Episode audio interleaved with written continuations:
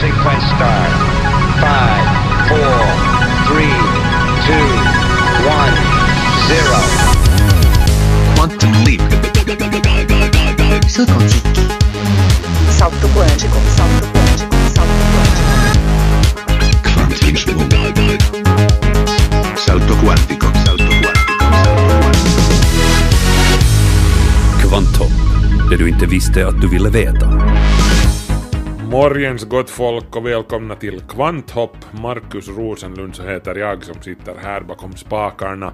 Och allra först vill jag gratulera hjärtkirurgerna Carl Lemström och Jan Kiss vid Helsingfors universitets centralsjukhus som häromdagen skrev historia genom att bli de första i Finland som försåg en hjärtpatient med ett konstgjort hjärta. Ja, no, naturligtvis vill jag ju också gratulera ägaren till det nya mekanisk-elektroniska hjärtat. Lösningen är för övrigt inte menad att vara permanent. Eh, patienten ska få en hjärttransplantation inom ett år, men till dess så är det ett konstgjort hjärta som slår i bröstet. Eller slår det, eller surrar det? Det måste jag ta reda på det där, jag vet faktiskt inte. Eh, hur som helst så är det här någonting väldigt ovanligt. Här i Norden har det bara gjorts ett par gånger och det här var som sagt första gången det gjordes i Finland. I dagens kvanthopp ska vi bland annat fortsätta pratstunden med James Randi, den världsberömda skeptikern, trollkarlen och utbrytarkungen som lovar ge en miljon dollar åt den som kan bevisa att den har en övernaturlig förmåga. Idag berättar Randy bland annat om sina egna vidskepelser.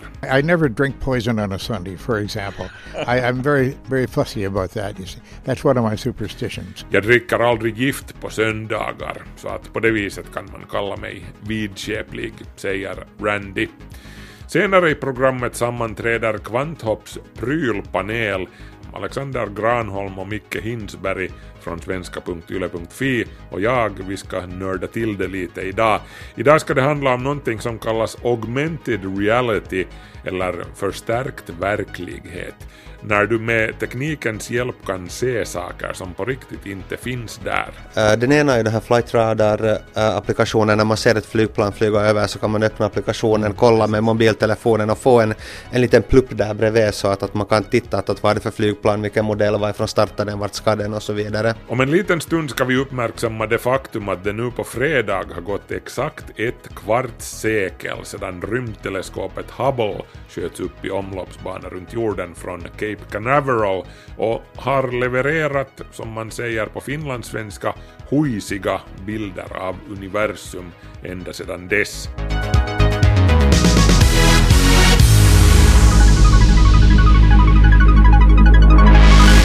Men nu är det dags för veckans notiser.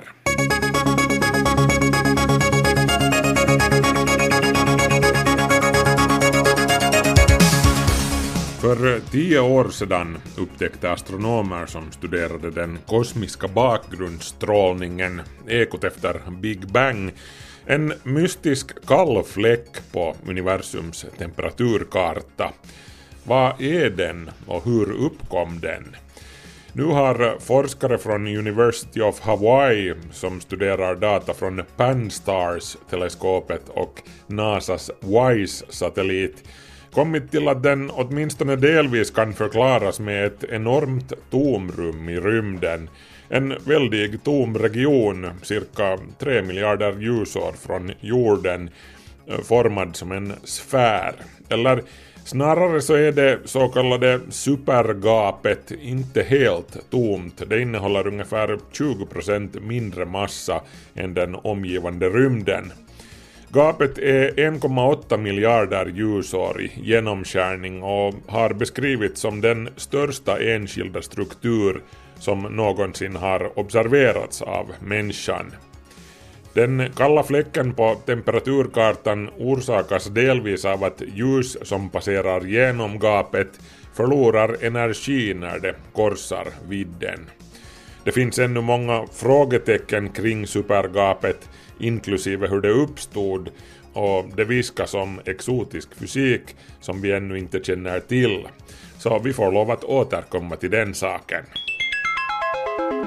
Teknikjätten Apple, världens högst värderade företag med ett marknadsvärde på mer än 700 miljarder dollar, lovar nu kavla upp ärmarna och dra sitt strå till stacken i kampen mot den globala uppvärmningen. Vi vill inte diskutera klimatförändringen, vi vill stoppa den, säger Apple i ett pressmeddelande. Och det är inte något litet projekt vi talar om där. Apples så kallade kolfotavtryck växte under åren 2013 till 2014 eh, främst på grund av att deras försäljning ökade kraftigt. iPhone, ni vet.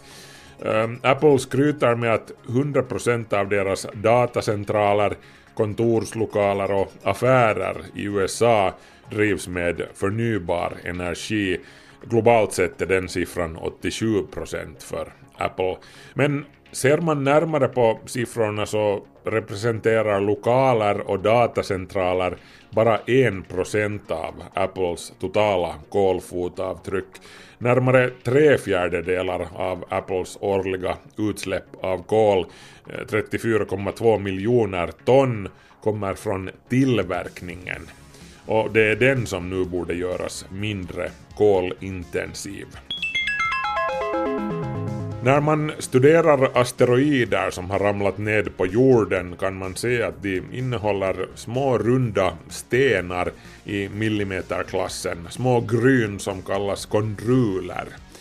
Ett internationellt forskarteam, bland annat från Lunds universitet i Sverige, har nu utvecklat en datormodell som visar att de här kondrulerna är de ursprungliga små legoklossarna som asteroiderna i tiderna bildades av, liksom även solsystemets stenplaneter inklusive jorden. I början var solsystemet som ett stort hav av kosmiskt grus, kondruler, som med tiden klumpade ihop sig till asteroider Vissa växte sig så stora att de blev protoplaneter som i sin tur kolliderade och blev till planeter.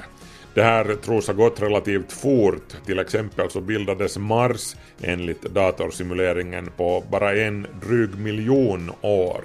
Meteoritfynd från Mars stöder den här modellen. Också jorden består alltså av sten som bildades av hopklumpade kondruler, men man ser inte längre några spår av de individuella stenarna eftersom den unga heta jorden i början var helt och hållet i smältform, så allting blandades samman.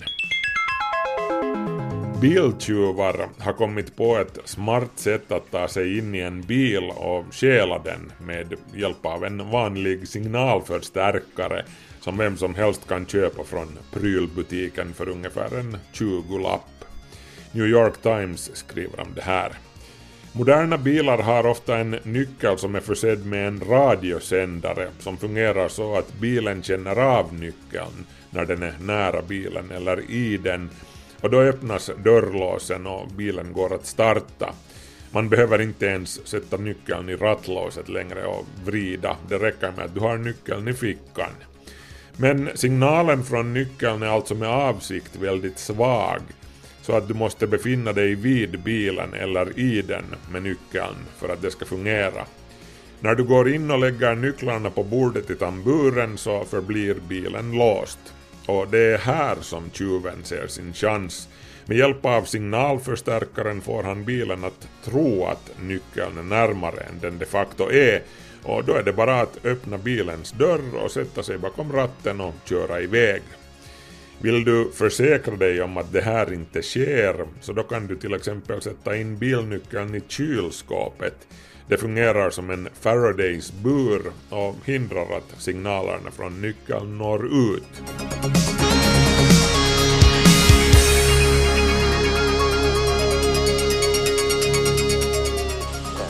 We have a go for main start. Three engines up and ready. Three, two, one, zero. Booster ignition and liftoff of Discovery.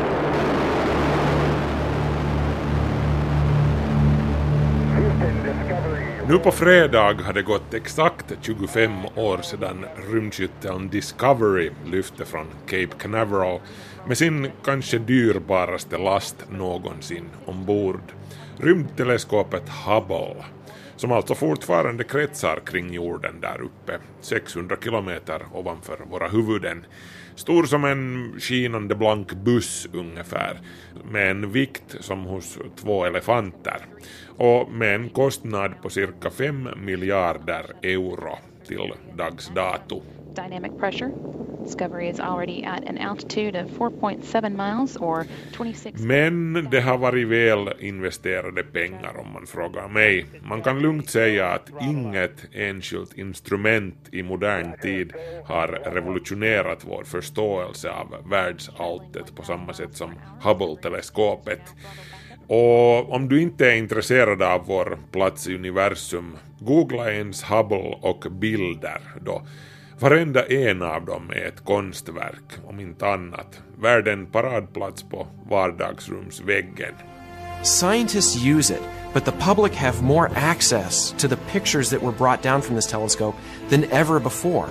And so it revolutionized astronomy as far as the public was concerned. Inget annat teleskop har gjort astronomi så tillgängligt för allmänheten som Hubble-teleskopet, sade astronomen Phil Plait där. Tanken på ett rymdteleskop var inte ny ens år 1990. Redan 1946 föreslog astronomen Lyman Spitzer att ett teleskop i rymden ovanför jordens atmosfär skulle kunna leverera bilder som astronomerna på de jordbundna observatorierna inte ens kunde drömma om. Markbaserade teleskop störs ju av de turbulenta luftlagren mellan dem och stjärnhimlen. Eh, det här som får stjärnorna att blinka så att säga. Blinka lilla stjärna där, ni vet. De första rymdteleskopen OAO-1 och OAO-2 sköts upp i omloppsbana 1966 och 68. OAO står för Orbiting Astronomical Observatory, observatorium i omloppsbana helt enkelt. De här rymdteleskopen observerade på den ultravioletta frekvensen och bidrog till många viktiga upptäckter och de banade vägen för Hubble-teleskopet som började planeras i slutet av 1970-talet. En avgörande faktor för Hubble-teleskopet var rymdskyttlarna som innebar att man kunde underhålla teleskopet och på det viset förlänga dess livstid. För det stod ju klart från början att det här inte skulle bli billigt. Så det gällde att bygga ett teleskop med så lång livslängd som möjligt. Men budgeten sprack ändå så gott som genast så NASA bjöd med Europeiska rymdorganisationen ESA plus en massa företag runt om i världen. Den ursprungliga kostnadskalkylen var på 400 miljoner dollar men fram till datumet för avfyrningen den 24 april 1990 hade Hubble-teleskopet kommit att kosta 2 miljarder dollar. Projektet var dessutom kraftigt försenat, inte minst på grund av rymdfärjan Challengers haveri 1986 som satte stopp för rymdskyttelprogrammet för flera år. Less than a minute. 45 seconds and counting. That's a blast of cooling water, Frank. Uh, that protects the Minus 40 heat seconds and tiles counting. The from the development blast. Dessutom så började det hela inte alls väl sen när Hubble en gång var där uppe i omloppsbana. De allra första bilderna vittnade om en katastrofal konstruktionsmiss. Ehm, Hubble-teleskopets 2,4 meter stora spegel led av så kallad sfärisk aberration som i praktiken innebär att ljusstrålarna som spegelns yttre kant reflekterar inte samlas i brännpunkten tillsammans med strålarna från de inre delarna av spegeln så bilden blir suddig. The school bus sized Hubble is now in the shop, and spacewalkers John Grunsfeld and Drew Feustel are the mission's first mechanics who went to work upgrading the telescope during the first EVA. Det dröjde till 1993 innan reparatörerna hoppade i rymdfärjan och åkte upp och korrigerade den felaktiga optiken, satte glasögon på Hubble på ett sätt. Och plötsligt öppnade universum sig i en gnistrande skärpa som ingen hade skådat maken till fram till dess. 2002 installerades sedan kameran som kallas Advanced Camera for Surveys, vilket ytterligare ökade på skärpan tiofalt faktiskt.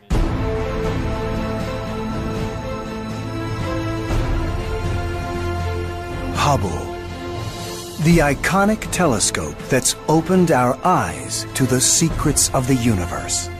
Sedan observationerna med rymdteleskopet Hubble inleddes har man gjort mer än en miljon observationer med det. Hubble har bidragit med data till omkring 13 000 vetenskapliga artiklar och uppsatser, vilket enligt NASA gör det till ett av världens mest produktiva vetenskapliga instrument någonsin. Ett av de vetenskapliga huvudmålen med Hubble-teleskopet var att studera cefeider, en sorts variabla stjärnor som kan användas till att mäta avstånd i kosmos, vilket gjorde det möjligt att uppskatta universums ålder mycket exaktare än förr. Genom att studera supernovor i avlägsna galaxer kunde man också dra den överraskande slutsatsen att universum expanderar med en accelererande hastighet, en upptäckt som gav 2011 års Nobelpris i fysik till Adam Rees, Brian Schmidt och Saul Perlmutter.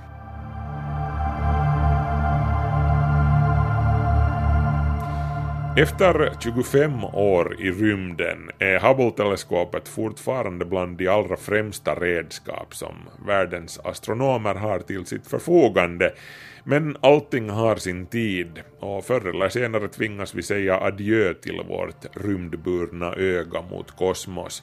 Till de ursprungliga planerna hörde att man skulle återbörda teleskopet till jorden efter fullbordat värv, men sedan rymdfärjorna togs ur bruk så finns det ingen möjlighet till det längre. Så Hubble-teleskopet kommer att få möta sitt slut i en blaze of glory, som amerikanerna säger. Det kommer att störtas ned i atmosfären där det brinner upp. It'll be a poignant moment for those of us who have used Hubble. It's just been such a fabulous part of our lives and allowed us to do so much wonderful work. Men vi ska hoppas att Hubble-teleskopet håller ut åtminstone fram till år 2018 då dess efterträdare, det ännu mäktigare James Webb-rymdteleskopet ska göra sin entré, enligt planerna åtminstone.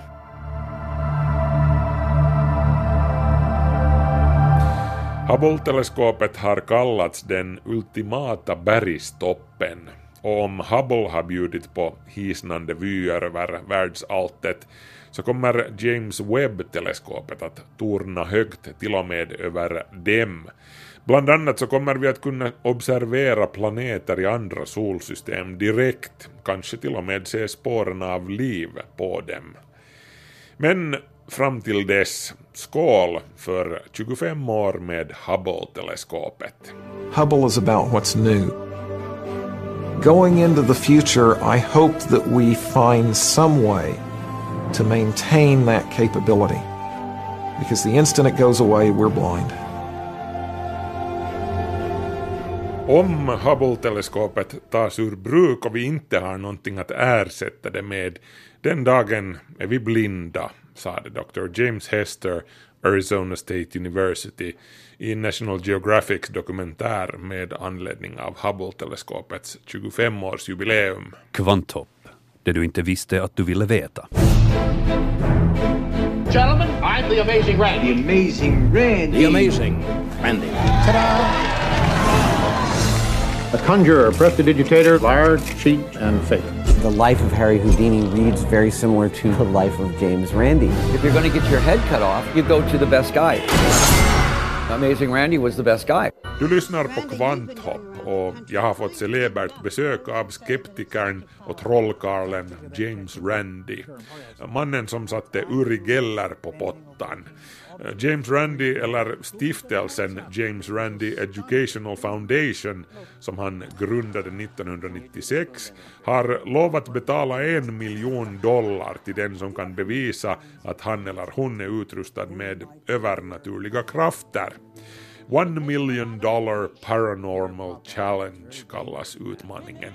Faktum är att Randys utmaning har varit i kraft sedan mitten av 60-talet.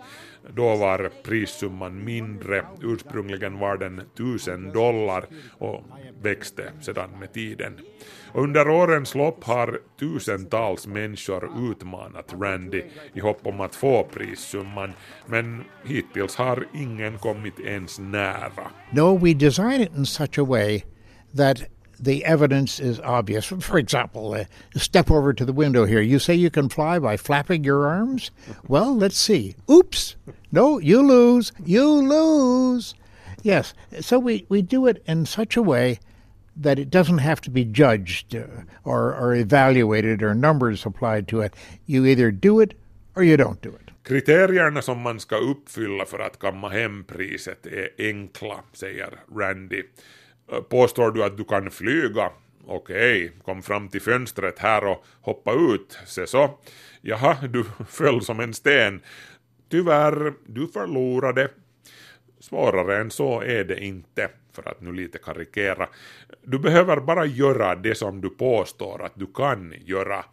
Det finns de som har kritiserat Randy för att han har vägrat ta emot vissa utmaningar från sådana som Rico Colodzi, en man som hävdar att han inte har ätit någonting alls sedan 1998 eller någonting liknande. Colodzi är en så kallad breatherian.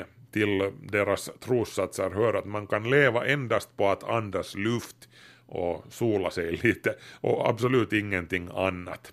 2006 sade Randy slutligen att nå, okej okay då och lovade att gå med på utmaningen. Men parterna har ännu inte lyckats komma överens om när, var och hur ett sådant test skulle gå av stapeln. This is the kitchen of a breatharian. For 63 days this woman has, she claims, gone without any food whatsoever. She believes it would help her to live longer, more healthily and with greater mental alertness. Nå, men vilken är då den absolut knasigaste utmaning som Randy har fått ta ställning till? I, I can't say that because there have been so many so bizarre that you, well, you wouldn't believe uh, some of the things that I've run into, the, the craziest things. One man had, he had, he he said that if he kept his left hand clenched, he had no accidents during the day. I think falling downstairs or something like that, he might unclench the fist and avoid that accident. But uh, I never tested him on that. I wasn't going to push him down staircases. James Randi kan inte säga exakt vilket av alla påståenden om övernaturliga krafter som är det knasigaste som han har hört, för de är jättemånga. Eh, Randy minns till exempel en kille som hävdade att han är osårbar och immun mot olyckor så länge han håller sin vänstra hand knuten hela dagen. Hur ska man testa ett sådant påstående? Jag menar, inte kan man ju knuffa ner honom för en trappa heller, säger Randy, även om det ju skulle vara ett enkelt sätt att motbevisa mannens påstående. Så numera tar Randy inte längre emot utmaningar från den här sortens uppenbara dårfinkar. But he was absolutely convinced of this, and I think his mother had talked him into it. Uh, some mothers uh, need to be dealt with very firmly, I think. Randy ser lite sorgsen ut när han säger att den här stackars mannens mamma eller pappa antagligen hade övertygat sin son om att han är immun mot olyckor om han knyter sin vänstra näve hela tiden. Och föräldrar som lär ut sånt här åt sina barn borde man ju verkligen hålla en allvarlig pratstund med, säger Randy. Men för övrigt, det här med övernaturligt och paranormalt. Om jag påstår att jag kan läsa dina tankar till exempel och om jag lyckas bevisa det Så då är ju telepati per definition någonting verkligt och naturligt. Med andra ord är begreppet övernaturlighet en paradox. För så fort som någon gör någonting övernaturligt på riktigt så är det ju naturligt, även om vi inte vet hur det går till. Exakt, säger Randy. Yes, if they could do it, it's natural. I congratulate you, thank you, shake my hand, now go away. Om du kan göra det så är det naturligt. Får jag skaka din hand? Grattis, tack och nu dra åt skogen, säger James Randy.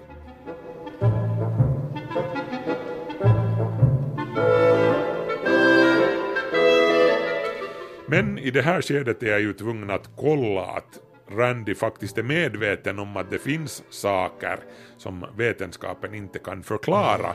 Att det alltid finns en liten möjlighet för att det som vi idag viftar bort som nonsens och humbug, som spöken och flygande tefat, en vacker dag visar sig ha en fullt rationell vetenskaplig förklaring. Ja, ja, klart att jag är medveten om det här, säger Randy. Oh, yes, of course, of course. There's so many things to be discovered still. I mean, uh, what, what a wonderful generation to be born into, I can see right now. And sometimes when I see the bright eyes of these kids when they're listening to me talk, uh, I think, what are they going to do? What is the future of this child going to be? There's nothing as exciting as looking into the eyes of a child who is fascinated by what I'm saying. Uh, that really makes me feel very responsible for their futures, and it's very exciting. Jo visst, säger James Randi, det finns saker som vi betraktar som science fiction idag, men som en vacker dag blir verklighet i allra högsta grad. Kanske. Randy säger att det finns ingenting så fint som att se de tindrande ögonen hos barn som förundrat lyssnar på hans berättelser. Den känslan är helt enastående, menar han. Vilken underbar generation, vilken härlig tid att leva i, säger Randy. Vilka fantastiska saker de här små barnen kommer att få se med sina små ögon. Eller obeskrivligt hemska saker, får jag lust att säga. Men äsch, han är 86. Varför skulle jag rain on his parade, som jänkarna säger? Kvanthopp snabela yle.fi. Det är Kvanthopp du lyssnar på och dagens gäst i programmet är ingen mindre än skeptikern och trollkarlen James Randi som överraskande nog kallar sig själv a fake. You know, all actors, all actors are fakes. The man with the blonde wig out there uh, promoting the idea of uh, a Danish kingdom and the whole thing, that's not really Hamlet. No, he's just putting on an act. If he were to step to the edge of the stage and say, "I really am uh, royalty from uh, from Danish uh, lineage," you know, you would be totally insulted. But you're not insulted when somebody says, "I could look in the sky without a telescope."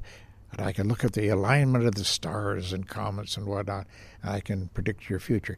Uh, killen där på scenen i blond peruk som påstår att han är en dansk prins vi vet alla att han inte är Hamlet på riktigt.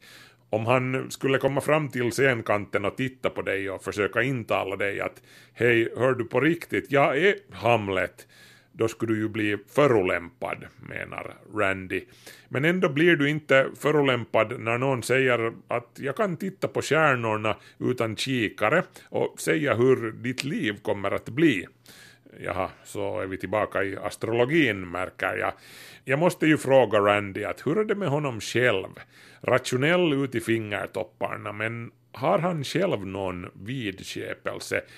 Jag skäms inte för att säga att jag drabbas av tanken på att jag måste spotta över axeln när jag ser en svart katt och annat motsvarande. Hur är det med dig, James Randy? Oh yes, every now and then. I, I never drink poison on a Sunday, for example. I, I'm very, very fussy about that. You see, that's one of my superstitions. So uh, I, I think I share some of these things with you. Självklart har jag vidskepelser, säger Randy. Till exempel så vägrar jag att dricka gift på en söndag. Ja, ja no, faktiskt nu när han säger det så.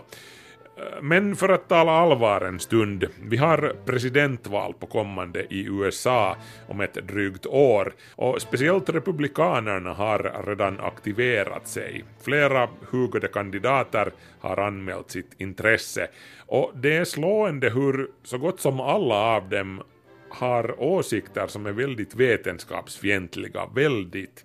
Förnekandet av människans roll i den globala uppvärmningen är kanske det första man noterar, men också vaccinkritik och hej, det här med evolutionen och att vi skulle härstamma från apor, aldrig i livet. Randy medger att det han har hört hittills gör honom riktigt rejält oroad. I'm concerned. I am honestly concerned because I think Republicans are a dangerous element in uh, in American life. Uh, not all of them, not all of them, not by any means, but uh, I think the general attitude of the Republican Party can be very dangerous and it's very anti intellectual. Jag är mycket bekymrad, säger Randy som medger att han stöder Demokraterna. Republikanerna har med åren blivit allt mer vetenskapsfientliga och antiintellektuella, så jo, jag är rädd på allvar, säger han. Och så har vi ju det här med religionen som genomsyrar den amerikanska politiken. Jesus är ständigt närvarande i Washington DC på alla nivåer och i alla sammanhang i politiken. Och det blir bara värre hela tiden, säger Randy, trots att USAs grundlag klart och tydligt slår fast att kyrka och stat ska vara strikt åtskilda. It's, it's sort of built into the system. You have to praise God on everything. And if you don't, they wonder why, and they will ask you why you didn't say it. Look at Barack Obama. I don't know whether he believes in a deity or not, but I know very well that he has to close every speech with uh, God bless America. And I find that so awkward. Thank you. God bless you, and God bless the United States of America. Som amerikansk politiker måste du prisa Gud i varannan mening och presidenten måste avsluta vartenda ett tal med God bless America, säger Randy. Att inte göra det skulle vara politiskt självmord. Eh, Randy är hur som helst inte helt övertygad om att Barack Obama är helt uppriktig då han prisar Gud offentligt. Det är lite si eller så med Obamas tro, menar Randy. Men Obama måste säga det för systemet är sådant. Men det ändrar inte på det faktum att det var en historisk dag då Obama valdes till president, då USA valde sig en svart man som sin ledare, säger James Randy. I can tell you, when Barack Obama and his beautiful family walked down Constitution Avenue on their way to the White House, I sat in front of the television and I wept because Americans had finally dawned, the idea dawned on them that a black man can actually live in the White House. Isn't that astonishing? And it is astonishing. And the fact that he won a second term, uh, oh, I rejoiced at that. Jag grät av glädje den dagen då Obama svor sin presidented, säger Randy. USA hade accepterat tanken att en svart man kan vara husbonde i Vita huset och det var någonting helt oerhört och fantastiskt, säger Randy. Och inte bara det, Obama blev ju omvald också. Helt lysande, tycker Randy, som hur som helst inte tror att USA ännu är redo för en öppet homosexuell eller gud förbjude en ateistisk president. Ateisterna brukar rankas högst på listorna över folkgrupper som amerikanerna litar minst på. De smäller ungefär lika högt som djurplågare. Men USA har en tendens att mogna med tiden, menar Randy. America Oh, it has a way of growing up over a period of time, but I wish it would hurry along because at 85, 86, pardon me now, I, uh, i can't wait. Jag är 86 år gammal så jag hoppas att Amerika blir vuxet mycket snart nu. Min tid börjar ta slut, säger James Randy, som hoppas på att han åtminstone ska hinna uppleva en kvinna i Vita huset innan han dör. Och apropå att dö, alla vill vi väl att någon ska komma ihåg oss sedan när vi är borta. Jag frågade James Randi hur han vill bli ihågkommen när det är hans tur att lämna jordelivet. Jag lämnar inte jordelivet, tillrättavisade Randy mig. Jag bara dör, kort och gott. First of all, I won't leave this earth. I will die. I'm just going to stop breathing. Yes. Okay, I know it's just a figure of speech, but it's not a case of leaving this earth. I'm, in fact, I'm going to go into the earth, though I'd rather be cremated. It's much neater, much neater. It doesn't take too much room and such. Uh, I want to be remembered as somebody who, uh, who troubled to stand up for what he believes in. It wasn't easy. It was not easy for me to do that. I've written uh, 10 books, with my 11th book on its way out shortly, and I'll be very proud of that accomplishment. Uh, I should make it an even dozen, so I'll try to live that long, okay? Okay. Only one of these people is sworn to tell the truth. What a situation. No matter how smart or well educated you are, you can be deceived. James Randi berättade där att han har skrivit elva böcker under sin karriär, men måste ju se till att leva länge nog för att hinna få dussinet fullt. Är han lite av en siffermystiker, den gamle skeptikern? Hmm. Förresten så kan ni ju passa på att hålla ögonen öppna efter filmen om James Randi, An Honest Liar, den ärliga lögnaren, som borde dyka upp här i Finland nu i dagarna. Nu är det än en gång dags för Kvanthopps prylpanel att sammanträda. Alexander Granholm och Micke Hinsberg från svenska.yle.fi och jag ska idag nörda till det om någonting som kallas augmented reality eller förstärkt verklighet.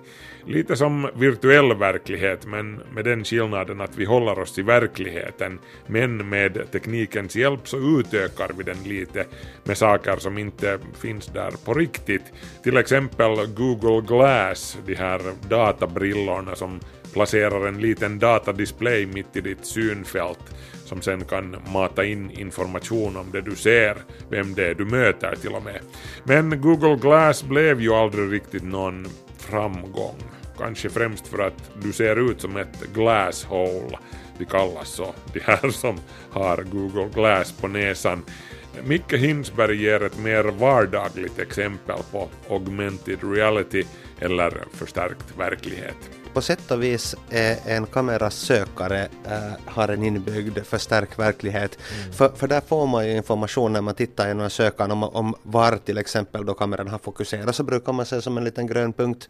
Det berättar någonting liksom som visas på liksom den verkliga världen. Mm. Oftast får man information om ljusförhållandena, det vill säga då också hur, hur det där um, kameran har ställts in sig beroende på och så vidare.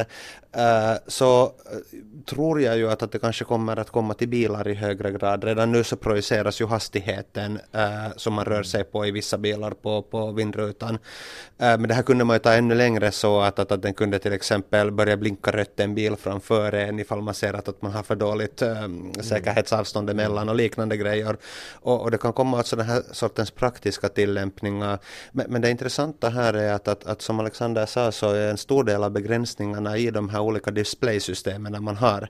De här Googles glasögon var för dorkiga och, och, och mobiltelefonen är jobbig att hålla framför sig. när Man går ju på en lyktstolpe och man kollar igenom den. Mm. Det, det, finns nog ett par alltså applikationer på mobiltelefon som jag tycker att fungerar bra. Uh, den ena är den här Flight Radar-applikationen. Uh, när man ser ett flygplan flyga över så kan man öppna applikationen, kolla med mobiltelefonen och få en, en liten plupp där bredvid så att, att man kan titta att, att vad är det för flygplan, vilken modell, varifrån startar den, vart ska den och så vidare. Uh, en annan är den här, eller det finns lite olika versioner, SkyMap, så var man alltså ser astronomisk information. Man ser en, en, en stark ljuskropp på himlen och undrar att vad är det där och kan, kan peka sin mobil mot den och få information att hej, nu är det Venus jag ser eller någonting annat. Mm. Och, och ser man ett flygplan flyga där, där uppe och öppnar flight radar och, och, där inte finns någonting, då vet man att det är ett ryskt flygplan. Ja, exakt. ja. ja. Okej, okay, ja Nokia hade ju, hade ju det här, vad hette det, City Lens som de kallade som, ja. där man just skulle hålla upp sin mobiltelefon så, så ser man så, så står det ovanför Alko att nu är Koskenkorva på, på realisation eller någonting. Men, men det, det, blev, det var helt enkelt för bökigt för att bli bra. Ja, det, det är ju där det stora problemet just det att alla de här grejerna är så väldigt bökiga. Att, att den, här, den här heliga graalen skulle vara att komma på det här sättet att som ha det hela tiden i ditt synfält men på ett sånt sätt att du inte som behöver göra någonting åt det och du märker, eller det som mer eller mindre osynligt för dig då när du inte behöver det utan först sen när den informationen är relevant för dig så då skulle den ploppa fram på ett sånt här väldigt o, in, vad heter det, intrusivt sätt. Mm. Att, att den som på något sätt bara ploppar upp på ett sånt sätt att, att den då gör det så att du inte blir störd av det helt enkelt. Mm. Hur är det, med, det har ju talats åtminstone om kontaktlinser med inbyggda det här inbyggd display som skulle visa vet du, några små, små det här vad man nu sen skulle vilja se där information om, om världen omkring. Har ni hört något, eh, är det på gång något sånt här just nu? På utvecklingsskede i laboratorier så har det ju nog gjort någonting men jag tror att det är nog ett, några antal år ännu förrän det börjar komma konsumentversioner av. Det största problemet med kontaktlinserna är till exempel det här med att hur ska du få in elen till kontaktlinserna så att du kan då projicera någonting där. Att det är ju ett, ett stort problem. Och, och var ska du ha den här processorn sen som, som sköter om och, och visar den här infon? Ska du gå omkring med en ryggsäck då, där du har din, din stora bordsdator som ska orka projicera det här åt dig? Och varifrån som ska du stråla den här elen sen genom huvudet så att de här kontaktlinserna får ström så att de kan visa då de här grejerna. Ja men det finns ju redan prat på vet du, om fönster som är, fungerar samtidigt som solpaneler. Det var just en, en kamerasensor som, som eh, tar sin egen kraft från ljus. Den är samtidigt en, en, en sol, panel. Hade du mycket något du ville tillägga om det här? Ja, no, no, det där fick mig att tänka på att, att, att, att någonting som jag genast ville ha, nämligen en hinna som jag kan klistra på fönstret som visar alltså temperaturen och prognosen idag, vad heter det, så att man inte bara behöver titta ut utan faktiskt får siffror också. Det, det är ju en, en sorts förstärkt verklighet, det är en grej som jag absolut genast ville ha. Men det där, äh, alltså jag läste nyss här, här ähm, Jussi Valtonens äh, Hei tiedä mitä tekevät, som alltså var Finlandiapristagaren från i fjol. Och, och där fanns alltså, äh, den är lite sådär framtidsdystopisk där ett, ett segment och där fanns en sån väldigt intressant lösning på det här, nämligen det var någonting som liknade lite en mobiltelefon men som hade två tassar kallades det som man stoppade bakom öronen och tog kontakt direkt till hjärnan mm. och, och alltså så att man inte behövde en fysisk äh, device överhuvudtaget utan det projicerar signaler då direkt till hjärnan som alltså äh, gjorde att, att man kunde då se saker äh, se äh, egentligen de appstrukturer, motsvarigheten till webbsidor och, och kunde navigera mellan dem och, och, det finns ju alltså då redan i, i avancerade proteser till exempel som man kan styra då med hjärnsignaler. Så det här kan eventuellt vara ett område som kommer att gå framåt så att, att man kan alltså då ta kontakt så att säga direkt in i hjärnan utan att, att det behövs en fysisk apparat däremellan mm. annat än någonting som alltså då förmedlar signaler in i skallen på en. Mm, ja, jag, jag, var faktiskt i Lawrence Livermore National Laboratory i, utanför San Francisco här, här, tidigare och de har faktiskt specialiserat sig på att eh, tillverka och utveckla sådana här konstgjorda bland annat näthinnor som, som du alltså monterar in i öga. om, om du råkar vara blind från födseln eller annars bara så kan du få en konstgjord näthinna och, och de här förbättras ju hela tiden. Just nu ser du bara liksom några pixlar men, men i framtiden så, så det är inte helt uteslutet att, att du, vet, du kan börja se infrarött eller saker som vi inte kan se, se med våra egna ögon. Så, så liksom eh, håller vi på att skapa liksom en människa 2.0 eh, eller? Jag tror det är ett steg på det här att vi blir så småningom sådana här cyborger sen som börjar förstärka våra egna sinnen med robotar och, och det här just lite elektroniska hjälpmedel för att bli bättre helt enkelt. Till exempel just no, ta till det här med att vara blind om du lyckas skapa ett konstgjort öga som kan skicka de signalerna till din hjärna, så vad skulle ju vara bättre än det?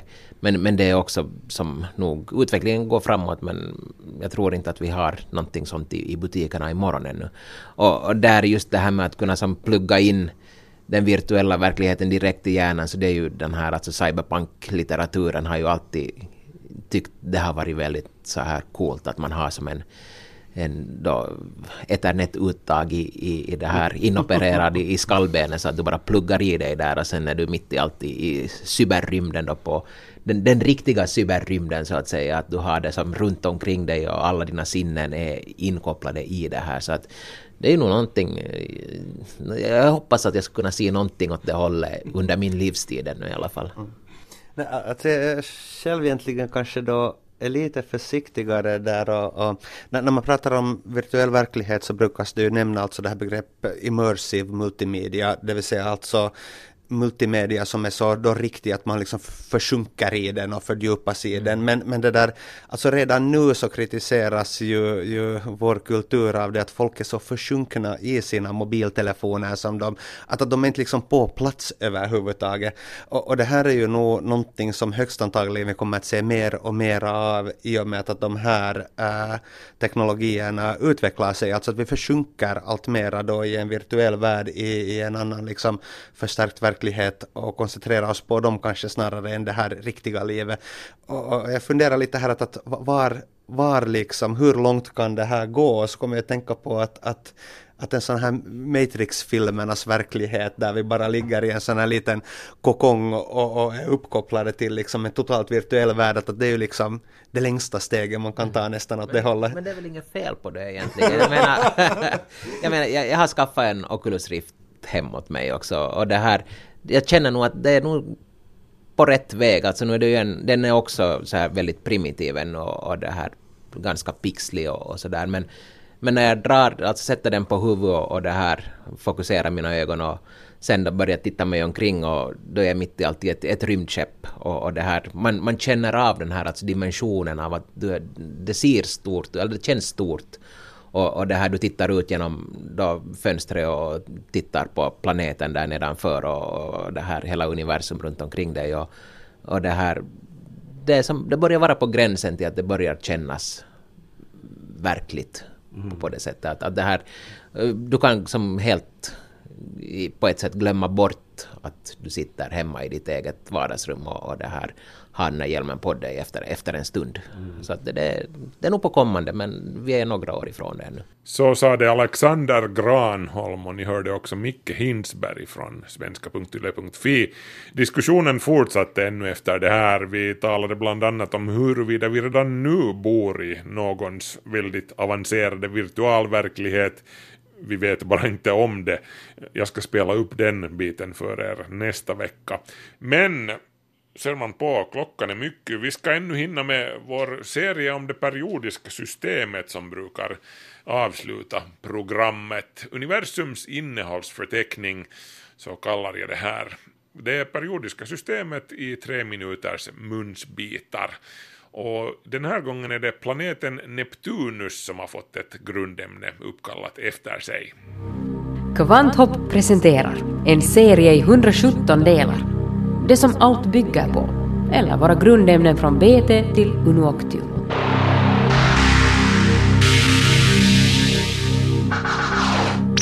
Atomnummer 93, Neptunium, kemiskt tecken NP, en silvervit, hård, radioaktiv metall som hör till de så kallade aktiniderna och transuranerna. Eh, transuraner, så kallas de grundämnen som har ett atomnummer högre än uran, alltså från 93 och uppåt.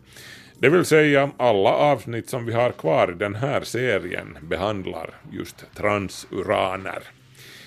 Vi ska komma ihåg att vi talar om atomer med 93 protoner och 93 elektroner eller mer eh, plus ett varierande antal neutroner. Det är det som avgör vilken isotop av ett grundämne vi talar om. Med andra ord, det råder trängsel i atomerna på den här nivån. Och precis som när för många människor sitter på en och samma cykel så blir det instabilt. Det händer lätt att någon trillar av. Ju högre atomnummer, desto vingligare cykel, om vi säger så.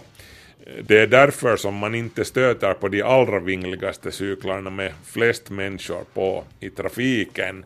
Ehm, universum är ett gammalt ställe och de flesta av de här cyklarna har ramlat omkull för länge sedan om vi fortsätter använda den här cykelmetaforen. Den enda transuranen som förekommer i naturen i någorlunda betydande mängder nu längre är plutonium och också då är mängderna pyttesmå. Alla de övriga måste man tillverka på syntetisk väg i laboratorier och kärnreaktorer. Den mest stabila neptuniumcykeln, eller nåja, vi säger isotopen, neptunium 237 har en halveringstid på 2,14 miljoner år. Efter 2,14 miljoner år finns alltså hälften av det ursprungliga neptuniumet kvar. Och med tanke på att universum är mer än 13 miljarder år gammalt så är det inte så konstigt att det inte ligger en massa neptunium kvar och dräller i hörnen eller andra transuraner för den delen. Men apropå att ligga och drälla i hörnen eller i byrålådor så finns det faktiskt en god chans att just du har åtminstone en gnutta neptunium i någon gömma där hemma om du har en gammal uttjänt rökvarnare som ligger och skräpar. En joniserande rökdetektor av den där vanliga sorten som vi köper i järnhandeln innehåller cirka 0,2 mikrogram radioaktivt americium 241. Americium 241 har en halveringstid på 432 år och bryts sakta men säkert ned till neptunium. Så efter 15 år innehåller americiumet i din rökvarnare 3% neptunium och efter 100 år så innehåller det 15% Neptunium upptäcktes, eller ska vi säga framställdes för första gången 1940 av Edwin Macmillan och Philip Abelson vid Berkeley-universitetet. Macmillan delade på 1951 års Nobelpris i kemi med Glenn Seaborg för hans upptäckt av transuranerna. De praktiska tillämpningarna för neptunium som sådant är rätt begränsade det används i neutrondetektorer och teoretiskt skulle man kunna använda det som bränsle i framtidens kärnreaktorer, men ingen har ännu försökt sig på det. I nuläget används neptunium till exempel till att tillverka plutonium 238 för små radioisotopgeneratorer som förser exempelvis rymdsonder med elström. Plutoniumet skapas då genom att man bombarderar Neptunium 237 med neutroner.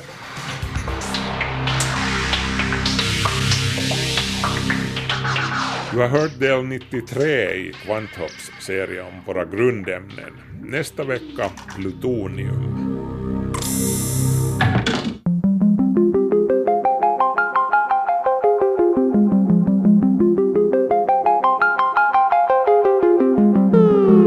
Kvanthopp, det du inte visste att du ville veta.